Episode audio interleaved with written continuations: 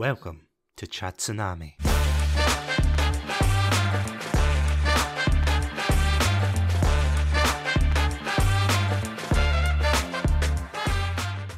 Hello, everybody, and welcome to another episode of Chatsunami. My name's Satsunami, and joining me today is the one and only connoisseur of bad movies himself, Craigy C. Craigy C, welcome back. Thank you. Thank you for having me on. I am thrilled to be talking about bad movies, so let's get straight into it. That's not what you said when I suggested this episode. Please stop calling me. I've changed my phone number three times. That's what I've got you saved as on my phone. Craigy, please stop phoning me for the love of God. See, that's how I know it's an important call. but when I call you, I want to review bad films. I was like, that's not the way this works, okay? you come to me. So, as we've talked about on the podcast before, you and I have a long standing history of talking about bad films and consuming them, as it were, because you used to run a absolutely fantastic night of bad movies.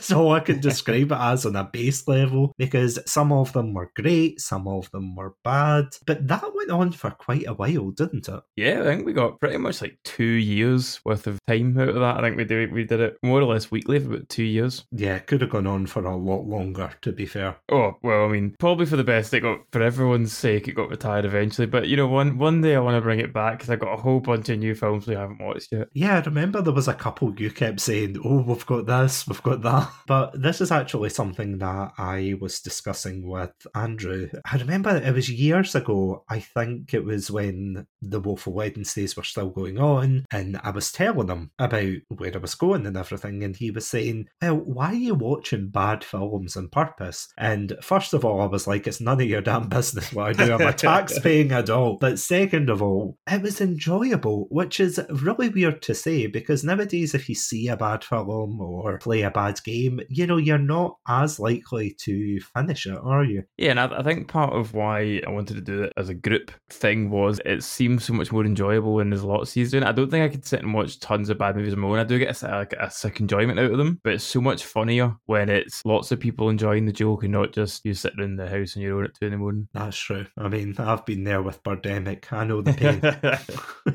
Just with the tub of Ben and Jerry's. Where did my life go wrong? Phoning you at 2 a.m. Craig, talk about Birdemic to me. I mean, you can move house, but I'll still find you to talk about Birdemic. But yeah, you're completely right. It is one of those things that I think nowadays has been solidified as something that is very much more enjoyed as a group as opposed to watching them on your own. And this leads me very nicely into what we're going to be talking about today. So, if you hadn't guessed by now, run now while you still can. But today we're going to be talking about the wonderful world of not just bad films, but the age old question of what makes a bad film good. And it is something that you might think, oh, it's a bit of a paradox, you know, bad film is a bad film. But there's some that just loop around into being just completely silly fun. But have you ever had one of those moments, Craig? Before we actually get into the discussion, have you ever had a moment where you've been watching a film and then you think, my God, films can be bad? Yeah, I don't really know what started the whole Woeful Wednesday thing for that, but I do. Pretty much as we got into watching them together, I think every single one of these terrible, terrible films has some kind of deep down redeeming quality. And I think that's what makes them so good, is that they're not, we'll get into it, but any film that has at least a spark of joy seems to be good its own way. I think a lot of it as well is that kind of enjoyment of a group. And I think it was Red Letter Media was probably the people that got me into that. Like their YouTube channel, they would do like best of the worst and they would do terrible movies together. And that was kind of part of it what made me go, wow, that stuff actually looks really, really, really funny. Why am I not watching this? Why am I wasting my time watching quote unquote good films? When I could be watching schlock. What, like Citizen Kane? Citizen Kane is absolute schlock. No, um. oh, as someone who hasn't watched it, I am deeply offended. On someone's behalf. I don't know.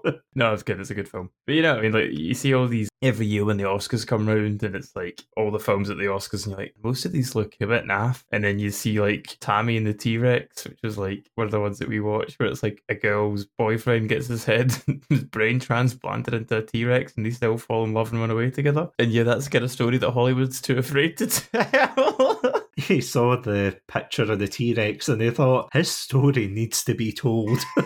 we need to tell this. we need to tell. This is going to be the magnum opus of my life, okay? Yeah, see for a second there when you said Tammy and the T Rex, I genuinely thought this is how bad it is because there's so many, I wouldn't say copycats, but very similar films. I thought you were talking about Theodore Rex, which is the Whoopi Goldberg, like cyberpunk detective thing. That film went out of my brain until right now. That was a whole bunch of memories just came flooding back all at once.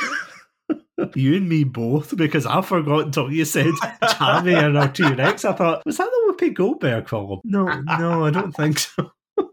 but I mean, I have to say, my history with the bad films goes even further back, unfortunately, because I used to have a flatmate who he was a nice guy. Don't get me wrong, absolutely lovely guy, but he had this very weird thing that one day we were chatting, we were up quite late, and then he turned around and he said, I want to watch a bad movie. And I was like, oh, right, okay, you know, stereotypical bad movies like, you know, Transformers or something. He goes, no, no, no, no. I want to watch a really, really, I want to watch the worst of the worst. So it got to a point where he was scouring the worst of the worst on IMDb. I'm not going to lie, there's some films that I had to watch which should never be watched by another human because of just how utterly dross. Yeah, there was a really there was just so many weird ones. I mean, there was Santa with muscles, which honestly looked like Citizen Kane compared to some of the ones I watched. I watched this utterly horrific one called Ben and Arthur. Have you ever heard of this one? Can't say I have. No. Good.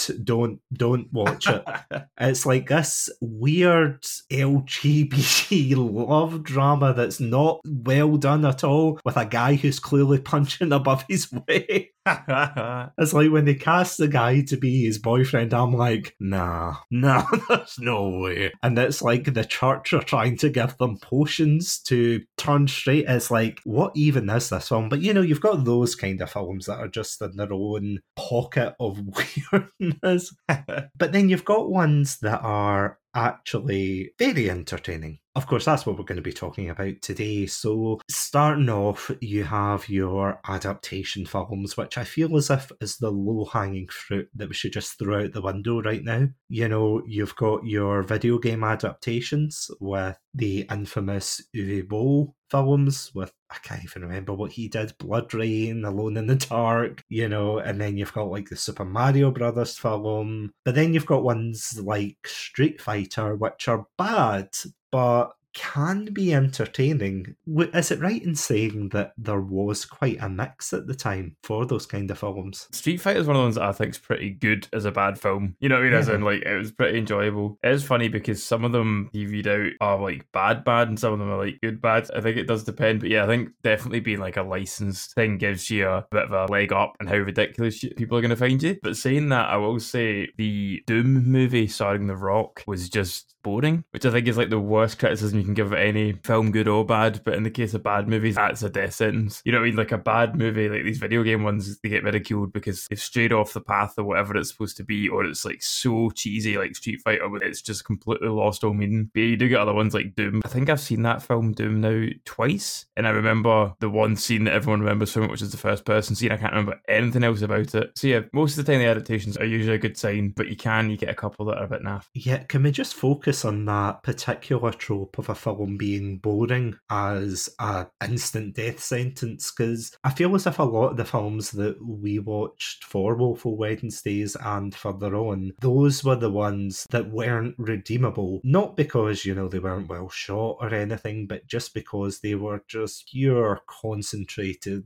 dullness and there was no reason for them. You know, it's like you can imagine some poor indie content creator who's saying, Oh, this is my vision of don't know, like for example, one of the worst ones we saw was, and I apologise in advance for this name because it'll probably be something we'll touch on later, but a nymphoid barbarian in Dinosaur Hell. That was one of the worst films I've seen, I would say. And again, it mixes all of the bad tropes together. You know, it deals with unwanted assault, unwanted nudity, unwanted bad effects, and most of all, it's just flat out boring. You know, it's just you sit there thinking, when is this going to end? And then when it ends, you're like, I mean, that was just stuff but the worst one, and I feel as if we have been joking about this since the podcast began, but I feel as if we need to briefly touch on it. So I'm looking at the Red Panda lawyer. He has advised me that he will pay your therapy bills after this episode. I was going to say, I don't want to talk about this, man. I don't want to. I might hang up. We've got to talk about Turkish Star Wars for at least two minutes and counting. Because right, start the clock. So Turkish Star Wars is the worst war crime in our modern age. All I'll say is the Court of Human Rights didn't get back to me when I emailed them about this being an utter crime against humanity. It is one of those films that everybody said, and even you said this, that people online say, "Oh, it's amazing! It's one of these so bad it's good films. It's so over the top and so silly." And then we watched it as a group, and even watching it as a group, usually that has some kind of defense against a bad film, but it, that did not help at all, did it? It was easily the most tragic thing I've ever seen. What's quite funny is like there's clips of it on YouTube. I think that's where people get their brain tuned into it, is like on YouTube it's distilled into like a two minute clip and it's really funny because the actual the high moments of that film were pretty good, but it was just terrible. I think it was really long as well. I think it was like two and a half hours or something. After the film ended, we all just kind of like left in silence. and I um I laid on my floor, just staying up at the ceiling for about twenty minutes. You didn't even see us out though. No, that was the thing. No, just you like- just lay on the floor and said, "See yourself out." And I was like, "What?" it's like, Craig, are you sure you're okay? You're just like, "Go, be gone." It was amazing that we all didn't just dissolve as a friend group after that. From being totally real, it was honestly one of the the worst experiences of my life. I, I hope to never talk about it really ever again because you've got four seconds left until this two minutes is up. because just briefly summarizing like why this film is bad is basically the hook of it is it's some guy probably from turkey you know i'm, I'm going to put my sherlock hat on here and say he's probably from turkey and he does this thing where he interjects star wars footage with his own footage and i have to say that's not the first time we saw that because there was another weird film we watched whose name is escaping me but that had a similar thing of it was so long and boring where half of the film was these ninjas fighting one another and this ninja clad in like black or red robes and everything and he had a sword that kept getting progressively redder the more ninjas he killed. But then the other half of the film was this either i don't know if it was like a chinese slice of life film or something but what they had done was they had dubbed over it and they had just made this completely different film. Then at the end, they intersected the two when he put himself in this terrible green screen and it was like, Jim, tell me how to defeat the evil ninja. And that guy is like, Oh, I can't fight with you. Here's a scroll that my granddad gave me or something. And it was like, none of it matched up. It was two completely clearly different films. Yet they tried to weave it together. Scorsese, who's he, you know, compared to this film? It was just weird, was it? Do you actually remember that film? Yeah, I I wanted to call it Gordon the Ninja, but I actually think it's called like Ninja Dragon or something. Yeah, it was. It was like some really dumb generic name. No offense to the Gordons and the, the last of them film, but you know that way when you want a hero, you want something dramatic and over the top. You know, you don't want God. Well, I suppose Flash Gordon, but even then, Gordon, he's like the grumpy one out of Thomas the Tank. For God's sake, that is definitely one of the things that kills a bad film, I would say. I mean, there's loads of films like that, but weirdly enough, one other negative trope I want to bring up, and I want your opinion on this, is the idea of a bad film being too self aware. yes. Two examples off the top of my head I can think of here is Birdemic 2, which Birdemic 1 is stupid. It's over the top, it's not great, but you can still laugh at it. But then in Birdemic 2, James Nguyen, who is the director of this quote unquote romantic thriller, I think he called it or tried to trademark, but he used all the jokes from the last film. He was doing it intentionally, so it just it does not work at all. I think another one that you brought up was Samurai Cop 2. Did that not do it? Yeah, Samurai Cop 2 is pretty much the same as you what you were describing there for Birdemic is when they're in on the joke, it's not as funny. Kind of like this will be both in the positive and the negative thing. But for me, like a good bad movie needs to be like well intentioned. They have to be trying to make something good and it happens to be funny. If they're trying to make something funny and it's usually bad, one of the best sort of examples of that when you're watching a bad movie is it's really hard to watch a good bad movie that's a comedy because bad humor is just not funny. If that makes sense, it's much harder to laugh at a bad comedy because it's usually just not funny than it is to laugh at like a bad action film because it's usually unintentionally funny. So yeah, the sequel bait, the intentionally made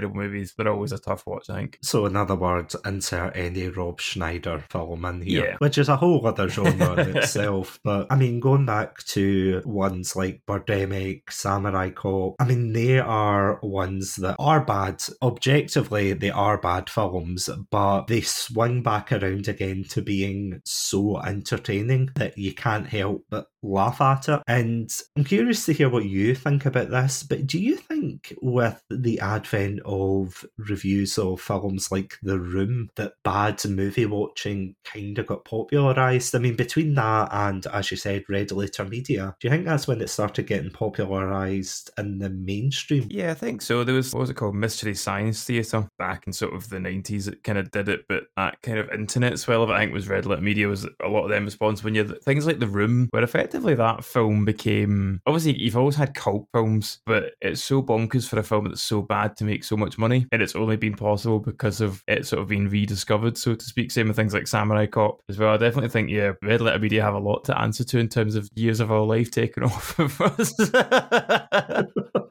it's like on the one hand we did get all those hilarious exposures to these films but on the other side yeah they made us watch turkish star wars so i'm not saying they should be before a court but what i'm saying is they should be before a court but yeah i feel as if a good bad film is one that is exaggerated in what it's trying to achieve. Because what was the film, and you'll know this better than me, but the one where it was a frog telling a woman to shut her hole, quote unquote, and it was like this weird Mad Max apocalyptic. uh, that would be Hell Comes to Frogtown, starring professional wrestler Rowdy Roddy Piper. that is the one, yeah, a classic for the Absolutely age. classic for ages. I think a, a marker of a film usually being bad up until like 2018 was having a wrestler in it. I'm just gonna throw that out there.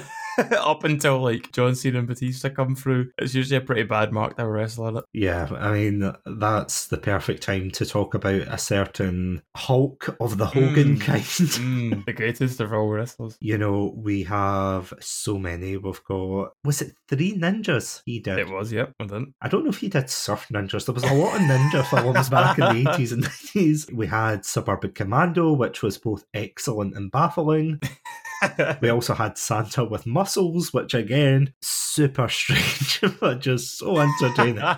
But I feel as if if you see Hulk Hogan, you're in for like a classically entertainingly bad time. You see that handlebar mustache and you know it's over. You should start crossing yourself. But you're completely right though. The flip side of that though, I mean wrestlers obviously make their living in the ring doing these action stunts, whereas you get people on the other side whose job it is to be action stars. Some of them don't live up as much as others. A particular fellow that I'm thinking of right now is one of the Seagal variety, oh yes. Mr. Steven Seagal. oh, okay. You're just gonna. Na- I thought you were. I thought you were trying to be like coy there, like hmm, Seagal. haha." oh no, Steven Seagal. Yep. On the one hand, I really want to talk about this, but on the other hand, I'm afraid he'll come to my house and beat me up. I'll be like, wow, Steven Seagal. Just do his aura manipulation. It just That's just one of the world's slowest punches, man.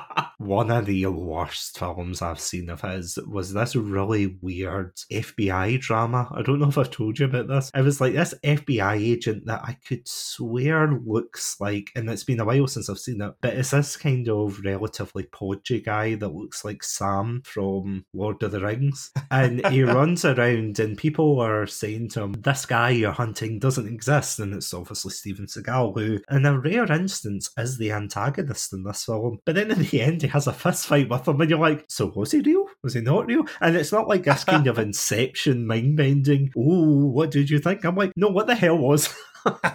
Because I mean, you've also got his take on Taken, no pun intended. Yep. You've got Under Siege 2, which we spent a whole night trying to figure out the geography of this one train car. I do want to talk about Under Siege 2. Please do. It has one of my favourite action sequences in it ever, and it's the final fight, which admittedly, final fights are always hard to do, but it's him and the big bad, and they're alone in the train carriage finally, and Steven Seagal's just, you know, kung fu or whatever, whatever martial art he knows, attacking the guy.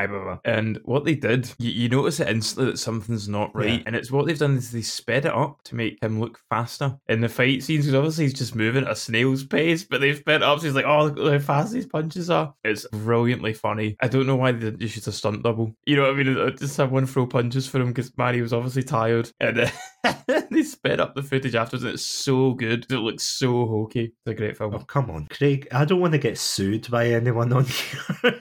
like, I got emotional damage by listening to a Chatsunami recommendation. Under Siege 2, go see it. It's like, no, for legal reasons. It's a joke. Watch the fight scene at the end on YouTube. Yeah, pretty much, yeah. Don't watch anything else. Just watch the scene with the guy. Oh, no, it's Robocop. Do you know what's a weird thing? It's this Mandela effect I've got. I always think, you know, when he falls off the train at the end and there's the explosion, Yep. for some reason I keep thinking he's the guy where his arms get longer for no reason. But that's Robocop, and I don't know why I keep yeah, getting yeah. them mixed up. And then I watch Die Hard and I'm like, why is his arms not getting longer? And I'm like, it's not Die Hard, it's Robocop, damn it. But there is one particular genre of bad films that are so good that I want to draw your attention to. That, of course, being the Nicolas Cage variety, which are so goofy and over the top that they are just, just chef kiss. Absolutely masterpieces of cinema, aren't they? I mean, the Wicker Man remake, I think, has been our favourite one. That was incredible. Just him running about an old town punching people in the face In a bear suit. in a bear suit till he dies at the end. It's, sorry, spoilers if Oh, you who's going to watch Wicker Man? it. it did come out in like 2004 or something. I bet you there are people out there who watch it and, you know, they get to the not the bees scene and then they just turn it off and go, what a great film. I'm glad. I wonder if we got out of that one. we'll never know. Ironically enough, I think that's how the original one ends, but it's obviously more serious. I mean, the him getting burned alive in the Wicker Tower, not him with Yeah. the bees. The thing is, it, uh, that's actually a pretty good ending. yeah. If it wasn't for him screaming before it. Yeah, with his Nicolas Cage-isms. Not the bees. Oh.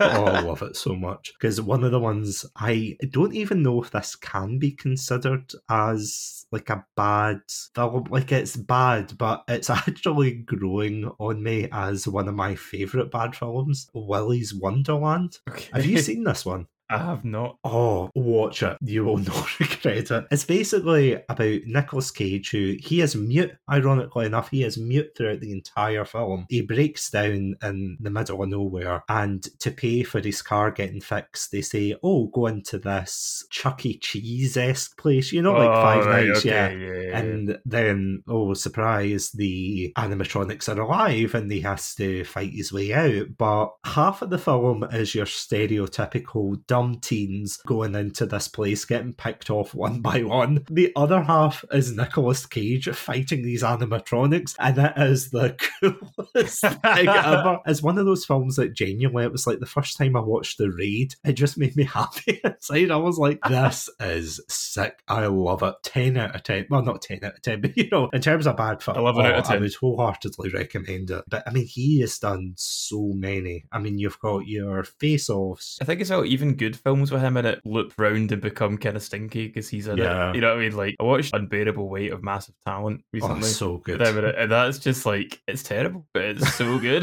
but it's perfect in every way. I never knew that I wanted a film with Pedro Pascal and Nick Cage, but it was everything I wanted and more. I didn't know I wanted a film where Nicolas Cage gave up acting and just played himself, and it was still incredible. He's just top notch. The only thing I would dock at a point for is I saw the memes on TikTok and things before I actually saw the film. You know the exact meme I'm talking about where they look at one another Yeah. and they're smiling, and it's that song. It's like make your own kind of music, and Pedro Pascal's like smiling, and Nick Cage is just like looking as if he's Yeah. done. That song is not in the film. The scene is obviously, but that Yeah. song isn't. I had a moment literally where I was in a Waterstones with my girlfriend. and that song came on, and she looked at me with a Nick Cage face, and I looked at her with the Pedro Pascal. Just so happy. But one of the other films that I want to bring attention to quickly is a film that you and I have said is a great film, and it's that blend of people who are either film students or again indie creators that make their own films, and whether it's a fan film or it's their own particular project, one of the ones that always has stood out to me is Space Trucker Bruce. I actually remember this was one of the earlier ones that we watched in Woeful Wednesdays, and it was so good, surprisingly. So there was a list for Woeful Wednesdays of like what I rated all the films. We, we, we tried to put them in a, some kind of order, and there was a couple that we watched that didn't belong on the list. I don't think it belonged on the list because it was unironically a brilliant film, but basically it was like this guy made his own sci-fi film for like ten thousand dollars over the course of like six years, like just a passion project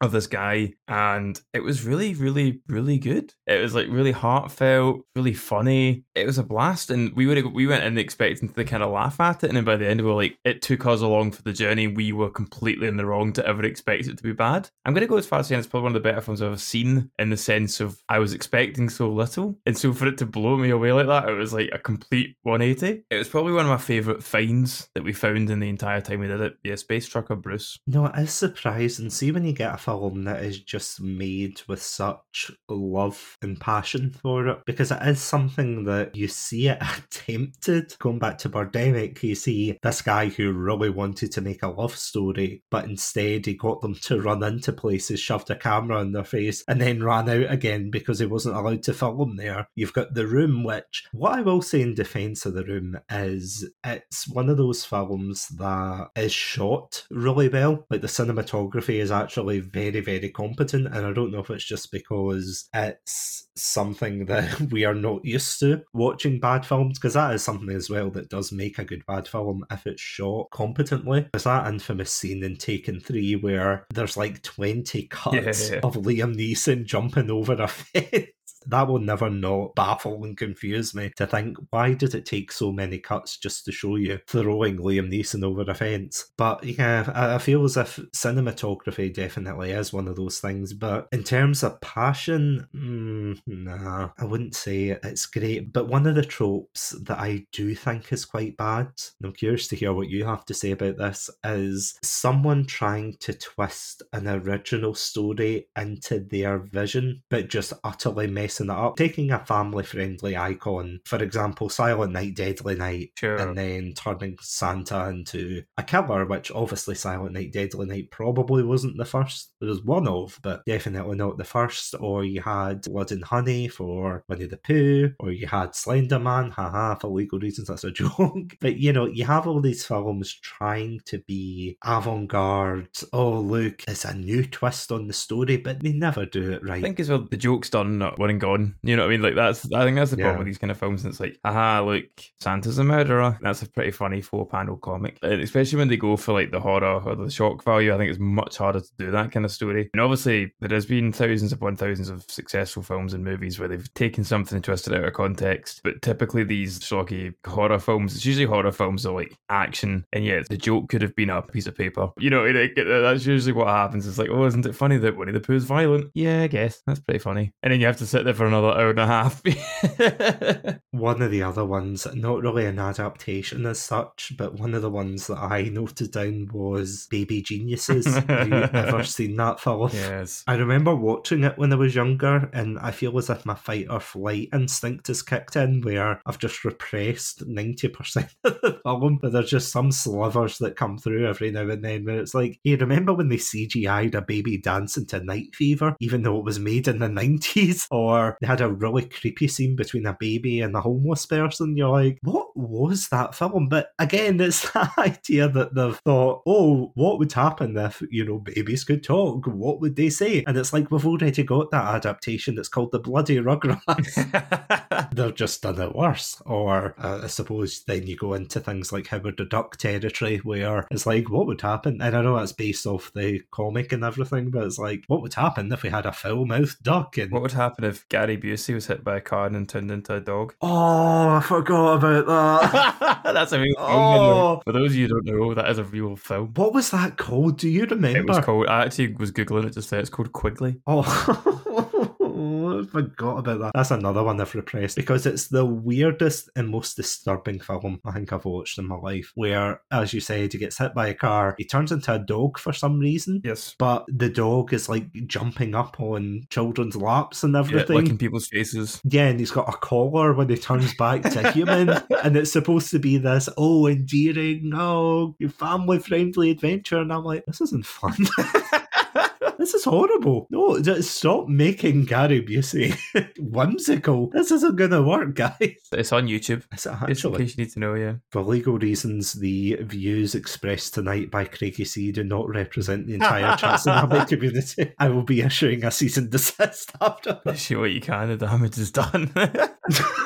You've said it. Quigley's back out. There's just so many films you just sit there and you think, why? And I think as well that is definitely a thing that differentiates a good bad film from a bad film. If you have things like Samurai Cop or Kung Fury or something like that, where they go out to parody a particular genre, and again, it's debatable, as you said, putting it on the list, but like with Space Trucker Bruce, they wanted to make a love letter to these sci fi films. But then you get films like Bone Alone, where it's literally just Home Alone with dogs. And I've got to ask the question why? Who hurt you and why? This is one that we do see a lot of, isn't it? It's dog related ones. Obviously, Quigley, Bone Alone, Cats and dogs. Cats and Dogs, Russell Mania, which was a Jack Russell that became a wrestler. Santa Paws, Santa Claus, various sort of jokes on that. Air- obviously, all, all the Airbud. I think dogs just sell well, maybe, and that's why people think they can make it. It, would be easy to make a film with a dog in it. Well, there's also cat films as well. You know, I know they kind of go hand in hand, or paw and paw. Yeah. Uh-huh. I didn't say you came to Chatsunami for the high A grade quality jokes, but I mean, there was one that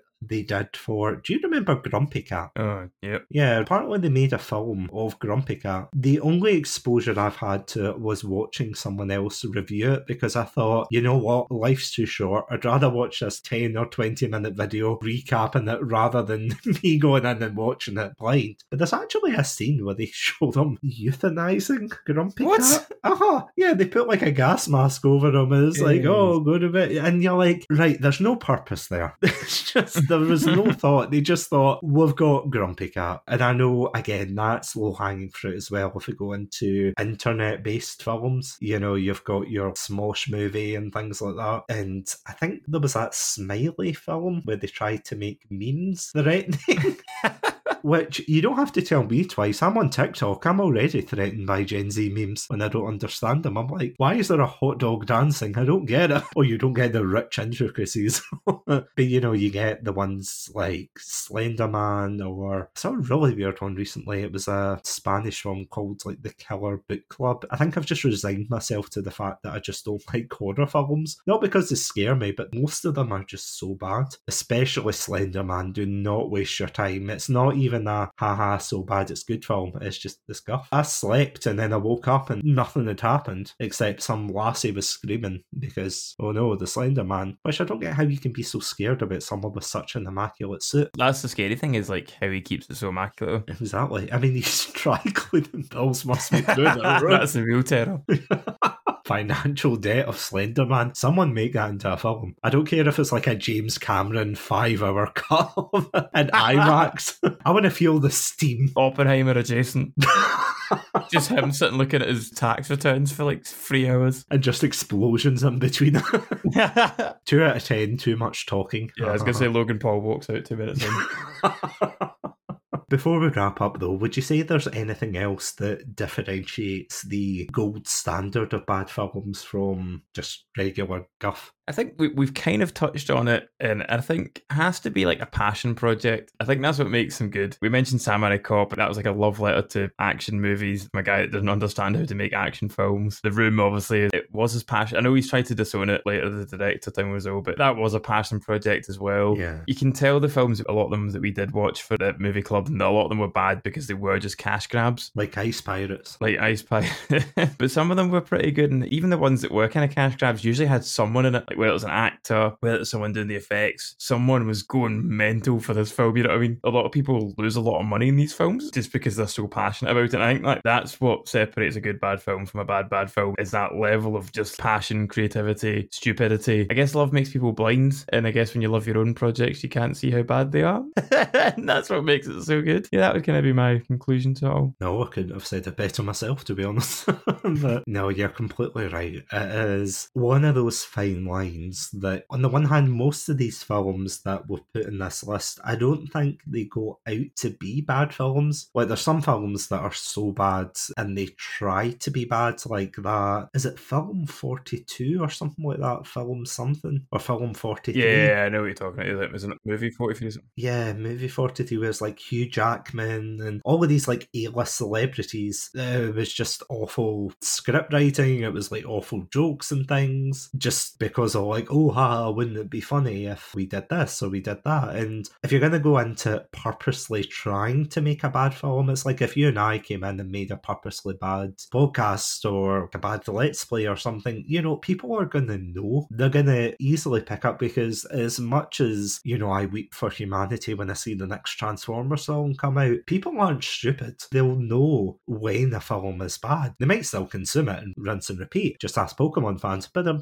legal reasons, that's another joke. But yeah, if you're trying to create something either out of love or out of, yeah, just genuine passion, that is going to shine through. Unlike Sharknado, which I have to admit I haven't watched, but I'm going to be honest, now they're on what, Sharknado 20 or something. What's worth the Sharknado, I know, I know, I know we've kind of just believed the way real Yeah. quick on all the Asylum monster movies. Is I do believe there's someone in that studio that loves monster movies, and they are just terrible, but it's because they are monster movies, and I think monster movies are their own special category because they're hard to be good. But I do think there are people who do genuinely enjoy making the Sharknado films. I think I think there's a sick enjoyment of people that make them. Yeah, there is that pocket of people who are big monster movie fans. For example, when you and I watched Godzilla versus King Ghidorah, and that was just so bad, but it was just so entertaining that it didn't really matter, did it, whether it was a bad film or not? Like, especially with the effects and everything, and the same for all of these hokey monster films. Yeah, and I think things like Godzilla versus King Ghidorah well, that was pretty high budget, which is I think a big plus because again that was like someone's passion project. Godzilla is like a passion project for maybe it's like a film that's maybe going to work on. So like that's what makes those films so good. Like monster movies, I think do get a bad rap, but they're also usually a pretty good gold mine for this stuff. So at the end of the day, if you're looking for a bad film, feel free to check out some of the ones we've mentioned. We have actually also reviewed and talked about some of these bad films. As I said, we did a great watch along with Godzilla versus King Ghidorah. We also did Japanese Spider-Man as well, which is arguably on the same level.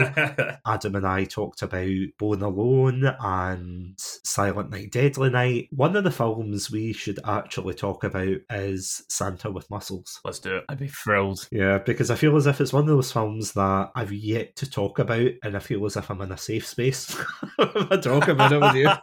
I'm glad you feel that way. But I mean, between that, the amount of Hulk Hogan films, Samurai Cop, maybe not Birdemic, that's kind of a hit or a miss. You know, you've got Willy's Wonderland, as I said. To be honest, those kind of films that are so bad but so entertaining, just go in at your own discretion. And if you hate it, we are not to blame. I don't know what a Chatsunami is, do you? Um, no. No. and at the end of the day, not taking responsibility is what I do best. And on that note, and yeah, on that note, Craig, thank you so much for coming on tonight. My pleasure. I think I'm away to go watch the 1981 American action movie where they filmed it in an actual safari park and a lot of people got hurt called Roar. So I'll chat to you later. Did they actually? Well, fun times. I've got it on Blu-ray. Okay, I am just going to prepare the car to come over. I'll get the snacks and everything. I'll be right Woo! over. But as I'm driving over, if you want to listen to more of our episodes while I'm away, you can check out our website, chatsunami.com, as well as all good podcast apps. Just look for the Red Panda under the name Chatsunami, and we'll see you there. I also want to give a huge shout out to our Pandalorian patrons, Robotic Battle Toaster and Sonia. Thank you so, so much for supporting the channel. But until then, stay safe, stay awesome, stay hydrated, and for legal reasons, this episode has been a joke. Steven Seagal, please don't come for us. Welcome to Chatsunami, a variety podcast that discusses topics from gaming and films to anime and general interests. Previously on Chatsunami, we've analysed what makes a good horror game, conducted a retrospective on Pierce Brosnan's run as James Bond, and listened to us take deep dives into both the Sonic and Halo franchises. Also, if you're an anime fan, then don't forget to check us out on our sub-series, Chatsunani, where we dive into the world of anime. So far, we've reviewed things like Death Note, Princess Mononoke, and the hit Beyblade series. If that sounds like your cup of tea, then you can check us out on Spotify, iTunes, and all good podcast apps. As always, stay safe. Stay awesome, and most importantly, Stay hydrated. You know all those enthusiastic international film podcasts? Yeah, this isn't one of those. Welcome to oh, Review It Yourself, the podcast with the sigh. Film reviews with no politics, no pandering, and absolutely no point. No wacky intros, no segments, no blaring music, just a rather pessimistic Englishman talking about films with a guest. You can tell by no one's listening, can't you?